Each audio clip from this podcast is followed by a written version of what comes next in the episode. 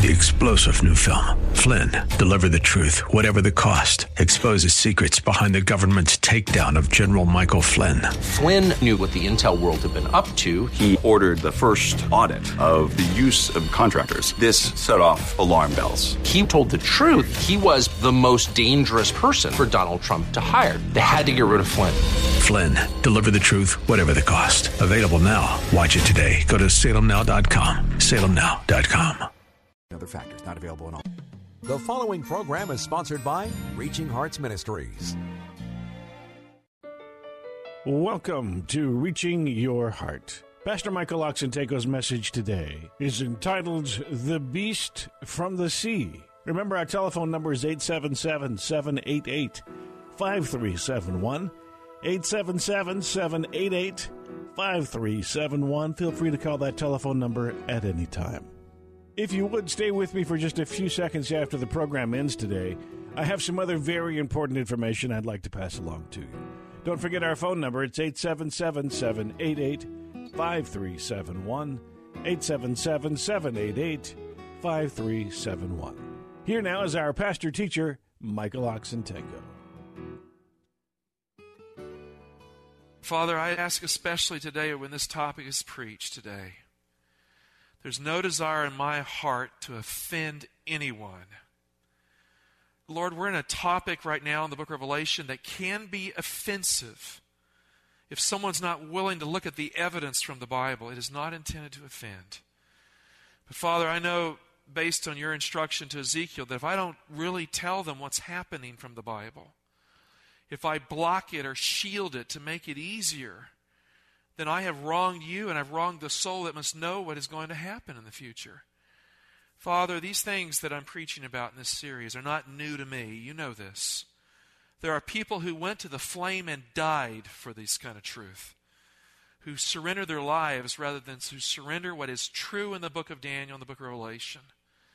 Father, we don't want to have anything in this life that takes the place of Jesus Christ, be it the church, be it tradition, or be it our own pathway or desires in this world. So give us Jesus today. Help me. Lord, you know that whenever I preach on this topic, I have a rough week, and I've had one. Give me the truth in Jesus for those that need it. In Jesus' name, amen. Every time I preach on the mark of the beast, something bad happens to me. That is a fact. It's not just luck, it's a fact, a predictable fact every single time. The devil hates for people to really understand the topic of the mark of the beast, and he gives ministers a hard time who present the prophecy in the right light. I have talked to other gospel evangelists. I know that to be true. So I have learned to brace myself for trouble when I preach on this subject. I've experienced personal oppositions that were satanic in nature when I presented this subject. The electricity has failed. The sound system has popped. Various things like this. I've had an entire sound collapse in the middle of the Mark of the Beast. In one prophecy lecture series, I was struck by lightning before the meeting started. Yes, I survived with a massive headache, but I survived. So, the subject of the beast from the sea and the mark of the beast arouses the anger of the devil for a very good reason in the book of Revelation, the mark of the beast test that is coming upon the world is Satan's last attempt to destroy a knowledge of God on earth. It is his last attempt to wipe out the truth as it is in Jesus. It is his last attempt to take that group of people defined in Revelation 12 17 as the remnant that keeps God's commandments and holds true to the testimony of Jesus, to literally take them out and to gain global supremacy and to end the battle of good and evil in the world by letting evil win. In Revelation 12 17, we have the war that is coming. It is coming at the end of the Middle Ages. It is predicted in Revelation very clearly. The dragon was angry with the woman, meaning the heavenly Jerusalem, and the earthly extension of the heavenly Jerusalem, which is the church of Jesus Christ. It goes on to say, He went to make war with the remnant of her seed, which keep the commandments of God and have the testimony of Jesus Christ. If you want to follow God, if you want to follow His word, be true to His law, If you want to have Jesus as first in your life, friend, you had better brace yourself. The devil is after you. He will not allow you to follow truth easily. He will oppress your feet. He will dog your tracks. But if you must follow in the lamb tracks that lead to Mount Zion, you must be willing to have that kind of opposition. And so we see right here before the mark of the beast struggle at the end of time, the devil leaves the old world. He goes to the new world to make war on those that are the remnant of the seed of the heavenly Jerusalem who keep the law of God and they have the testimony of Jesus Christ. In Revelation 11:15, the remnant appears shortly after 1798. There's a great earthquake. That earthquake is the French Revolution. And a group of God fearing believers appear. And it's the very first time we have remnant in relationship to God's people. And it says very clearly 7,000 people died in the earthquake. When Elijah was faithful to God and he stood before God, he says, Lord, I am a one man remnant. I, even I alone, am left. And God said, Not so. 7,000 have not bowed the knee to Baal. Yet when this remnant arises at the end of the Middle Ages, after 1798, 7,000 people die in the earthquake, meaning that the remnant at the end of time that starts the catalytic force that will bring Jesus back to earth is less than 7,000. It is smaller than the remnant of Elijah's day. In Revelation 11:15, the remnant of the Christian church appears as the temple in heaven is open in verse 19. It appears as God is pulling back the veil of the most holy place to allow the world, the Christian world and the non believing world, to look within the most holy place and to see the law of God, to see Jesus in a new light, and to come home to God in glory. The remnant are called into existence to awaken believers and unbelievers alike to the importance of the Ten Commandment law of God as an essential part of the Christian faith that points to Jesus. Now, what I just told you there is very unpopular in our evangelical setting today. I just said the Christian church needs the Ten Commandment law of God. This notion that we're under grace, and we are, does not nullify the fact that God the Father stands upon the foundation of His holy law as the charter of the universe, as the constitution of the everlasting covenant, and that there is no war between law and gospel the law brings us to Jesus because it convicts of sin. The Savior is the one who frees us from sin. But we cannot do away with one or the other and have God's truth. The remnant are called into existence to awaken believers and unbelievers alike to the importance of the Ten Commandment law of God, but more importantly, to see it as the testimony of Jesus, to see Jesus in the light of the law. Revelation 11 19. And the temple of God was open in heaven and there was seen in his temple the ark of his testament, meaning the ark of his covenant. And there were lightnings and voices and thunderings and earthquake and great hail. The most holy place was only open for one day in the Hebrew year in the Old Testament economy. On the great day of atonement, the high priest would enter the most holy place with the blood and he would cleanse the sanctuary. He would stand before the Ark of the Covenant for himself. He would see the very place where the law of God was found and he would know that the history of Israel was not a fable, it was a fact because he was interacting with the God of Israel in that sacred service. And the high priest would take the blood of the sacrifice and sprinkle it over the Ten Commandments as proof that only the blood can, cleanse the sanctuary. No amount of good works can cleanse the sanctuary. It takes the blood to cover the broken law. And it represented the truth that the judgment in heaven can only be faced with the blood of Jesus Christ. And there are believers today who think that somehow, if they work hard enough to get perfect enough, that they can stand before the final judgment of God because they've reached a level of acceptance whereby God will accept them. And that's just foolishness, friends. There is nothing that will allow you to pass the scrutiny of the judgment day unless you are under the blood of Jesus Christ. It takes blood to atone, it takes blood to cover the law on the great day of atonement.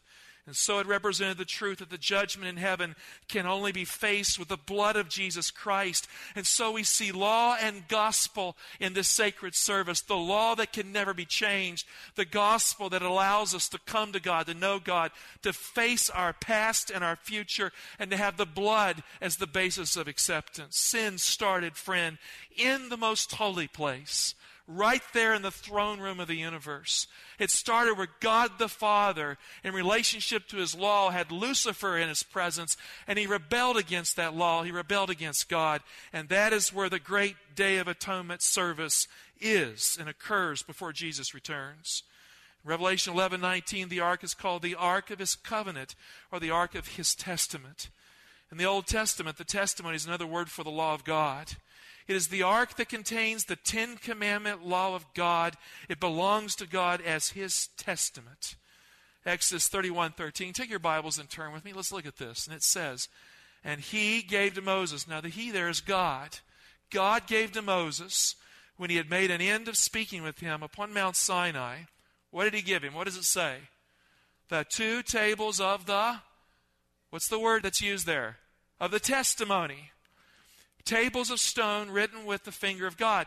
So the law of God, the Ten Commandment law of God, was called here the tables of the testimony.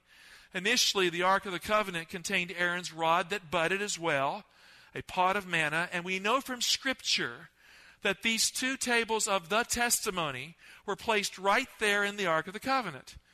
At the time of Solomon, only two tables of the law remained inside the ark. Second Chronicles 5, verse 10 there was nothing in the ark except what? Except the two tables which Moses put there at Horeb, where the Lord made a covenant with the people of Israel when they came out of Egypt. So at some point in time, they took Aaron's rod out and they took the pot of manna out, but the tables of the law they never took out of the Ark of the Covenant remained there. The Ark was called the Ark of His testimony because it held God's Ten Commandment law. According to Revelation 11:19, the 10 commandment law exists in heaven today. How do we know that? It says the ark of his testimony appeared in heaven. So if the ark of his testimony is in heaven, it means the law of God is in heaven. Jesus said, "Thy will be done on earth as it is where? In heaven. I mean, this notion that God has done away with his holy law, that he has nullified the charter of the universe so evangelical Christians can feel good about sinning. I'm sorry, it doesn't work that way. God has not changed his law to save us. He has atoned for it to save us. He has dealt with its demands within himself in that great compact of justice and mercy that met at the cross so that he could keep the charter of his universe and still save the sinner and bring him home to God. And so the Ark of His Testament, the Ark of His Covenant, the holy law of God. I mean, the book of Revelation, when it starts eschatology in Revelation 12, when end time events unfold, it starts with a clear declaration that the law of the universe is the Ten Commandment law of God. Revelation 11:19 there are flashes of lightning, thunder and earthquake. In the context of the earthquake there are voices that are heard in heaven.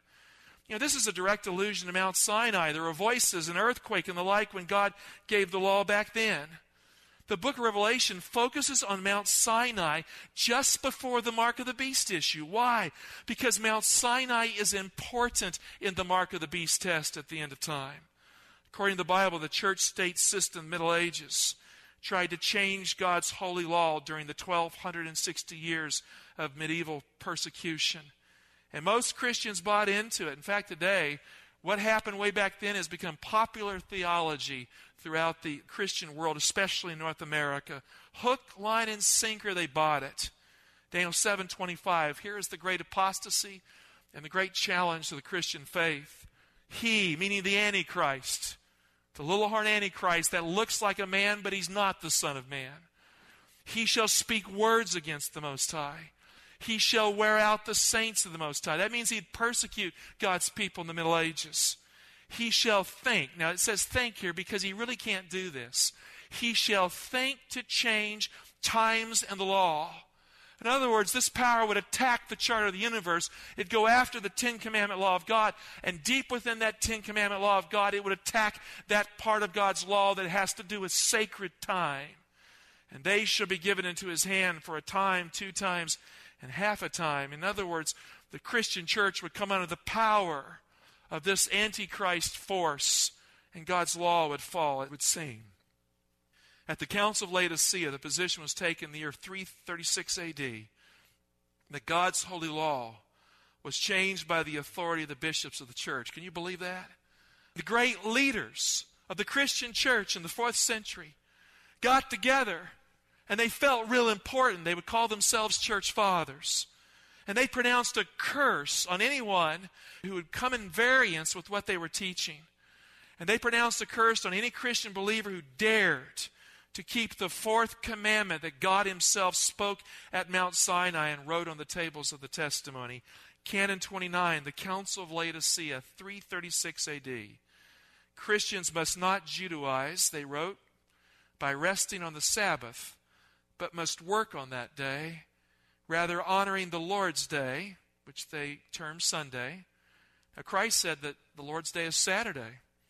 And if they can, the canon continues, resting then as Christians, but if any shall be found to be Judaizers, let them be anathema from Christ. Let me read it again. Christians must not Judaize by resting on the Sabbath, but must work on that day, rather honoring the Lord's day, and if they can, resting then as Christians. But if any shall be found to be Judaizers, let them be anathema from Christ. In 336 AD, Christian Sabbath keepers were banished to hell by the leaders of the church for keeping the fourth commandment as God had given it at Mount Sinai. An unbelievable development in Christian history. In the sixth century, when the 1260 years began, in the spring of 538, when the siege of Rome lifted, that same year, the great Council of Orleans, the church now as a church state fusion of the East and the West, commanded that the fourth commandment not be kept by virtue of enforcing the observance of the first day of the week. Daniel 7:25 he shall speak words against the most high shall wear out the saints of the most high shall think to change times and law, and they shall be given to his hand for a time, two times, and half a time. We do not know the full story of how many thousands of people died in the sixth century when this was enforced. But it is horrific, and only history that angels see will tell the full story. But we know of many deaths of people who opposed this fusion. Revelation 12 17, the dragon was enraged with the woman. He went off to make war with the remnant of her seed who keep the commandments of God and have the testimony of Jesus Christ. I mean, if you think what happened in the Middle Ages cannot happen again, you're wrong. The Bible teaches what transpired in those medieval centuries is coming back to the Christian church, that we will see it again. The mark of the beast test is a direct attack on the remnant church that does not surrender the Ten Commandment law of God to compromise at the end of time. So let's review the concepts. Number one, in the Bible, the testimony is the Ten Commandment law of God. The testimony of Jesus is not at variance with the testimony given at Mount Sinai. Number two, the testimony belongs to the sanctuary that is in heaven. If you think of the law of God as being something God gave only for the Jews, you're wrong.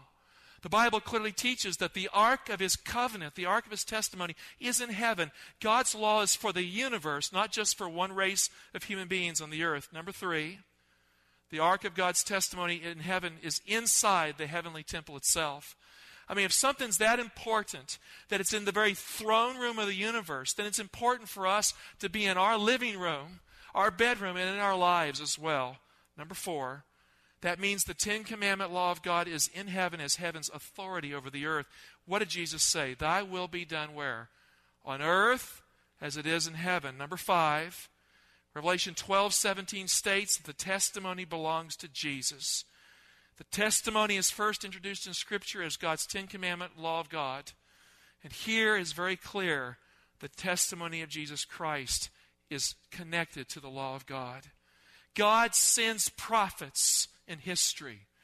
The spirit of prophecy is the testimony of Jesus, but it is to bring people back to Christ and to bring them back to obedience to the law, which is a description of God's holy name.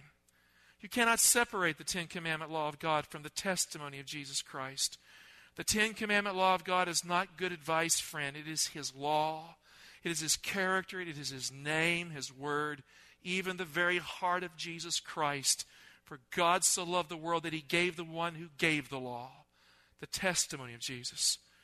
There's no war between law and gospel in the Bible. There's a war between law and gospel in unconverted Christian lives and in churches that do not bear witness to the truth. The law and the gospel are not at war, friend. According to Paul, Christ was the rock that led Israel in the Old Testament. You cannot separate the blood that was sprinkled on the law from the law that came from Jesus' mouth. The blood belongs to Jesus. The law belongs to Jesus. In a sense, Jesus is the law. If Christ's law given at Sinai could be changed, and I said Christ's law given at Sinai, I mean, this notion that the Christ of the cross is different from the voice that spoke at Sinai is absolutely incompatible in Scripture. Well, how do we know that? Because when Christ went up to give the Beatitudes in Matthew 5, he went up into a mountain because he is the God of Sinai. He is the word that spoke in the Old Testament. As Paul says, he's that rock that followed them and led them in the Old Testament. And so the lawgiver gives the law to his people as the Beatitudes, as the Sermon on the Mount. He repeats the great principles of God's holy character and covenant in language that fishermen and common people can understand. Revelation 12, 17, the remnant keeps the commandments because they treasure the testimony of Jesus given at Mount Sinai that was ratified and confirmed at the cross of Calvary as the blood of the everlasting covenant. Sometimes when we talk about the law, people will naturally say, Aren't you being legalistic? You ever hear that? Let me ask you a question. How many of you like to talk about Jesus? Raise your hand. Well, He is the law. Did you hear me? So when we talk about the Ten Commandments, we're not talking about an isolation from who Jesus is. He is the law. Did Christ have functional teaching? Did he apply the principles of God's word in his teaching? Or did he just say little I love statements? God loves you and that's it. He didn't do that, did he? You read the New Testament, there is concrete, real preaching and teaching in that thing. He applies the law and the prophets to the lives of people in his day, and we are right with God to do the same in our day. And so we need to get off this notion that it's legalistic to follow the truth. It's not. It's legalistic to believe you're saved by how good you are. It's legalistic to believe you're saved because you try hard. You're saved by Christ. The remnant of Revelation 12 17 understand that God's law came from a hand with nail prints on it. The remnant church treasures the law because they treasure the blood that was sprinkled on the law for the great day of atonement. Immediately following the description of the remnant in Revelation 12 17, some translations reflect the most ancient Greek text here. And I'm going to read it. And he stood on the sand of the sea, the he being the dragon. The dragon is identified as Satan in Revelation 12 9. Satan is pictured calling something out of the sea back to life. In the Bible, the sea represents the nations of the old world of Europe and the East that gave rise to the four great empires of Daniel 7. In Daniel 7:23, a fourth beast is a fourth kingdom upon the earth. The beast has ten horns in Daniel 7 because the beast is at war with the Ten Commandment law of God.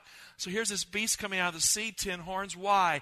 Because the world kingdom system at the end will be at direct variance with God's holy Ten Commandment law of God, his testimony. The little horn in Daniel 7 that comes out of the fourth beast with ten horns thinks to change the times and law. He comes out of the beast which means the head of the beast is incompatible with Jesus Christ, the head of the church. The head of the beast is at war with the covenant of God given at Sinai because the world kingdom system does not want to follow God's word and truth.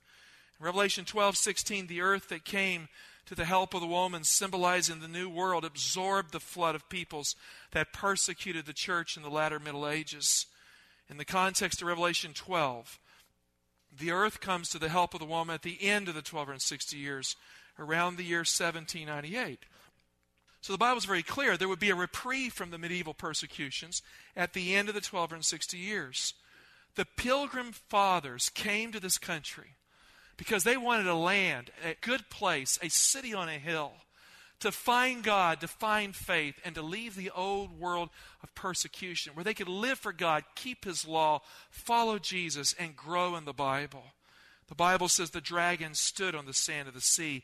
He followed the pilgrim fathers from the old world to the new world. Revelation 13 1. And I saw a beast rising out of the sea with ten horns and seven heads, with ten diadems upon its horns, and a blasphemous name upon its heads. And the beast that I saw was like a leopard, its feet were like a bear's, its mouth was like a lion's mouth. And to it the dragon gave his power and his throne and great authority. And one of its heads seemed to have a mortal wound. But its mortal wound was healed, and the whole earth followed the beast with wonder. The description of the beast in Revelation 13:1 is taken directly from Daniel 7. Thanks for listening today. There you have it. Today's broadcast entitled The Beast from the Sea. And unfortunately, we have to leave it there. We've run completely out of time for today's message. Don't forget our phone number if you have any questions about this broadcast or this ministry. It's 877 788 5371. 877 788 5371. If this broadcast has ministered to you, would you consider a financial contribution? The address here is Reaching Hearts International, 15300 Spencerville Court, Suite 201, Burtonsville, Maryland 20866. Once again, Reaching Hearts International, 15300 Spencerville Court, Suite 201, Burtonsville, Maryland 20866. And if you're in the Washington, D.C. area, please stop by the worship service. You can find directions online at reachingyourheart.com or feel free to call us at any time. Once again, that telephone number, 877 788 5371. 877 788 5371. And don't forget you can listen to any of these messages again in their entirety under the broadcast schedule there on the main page of reachingyourheart.com. Thanks for listening, and as always, we want you to know that we pray that God is reaching your heart.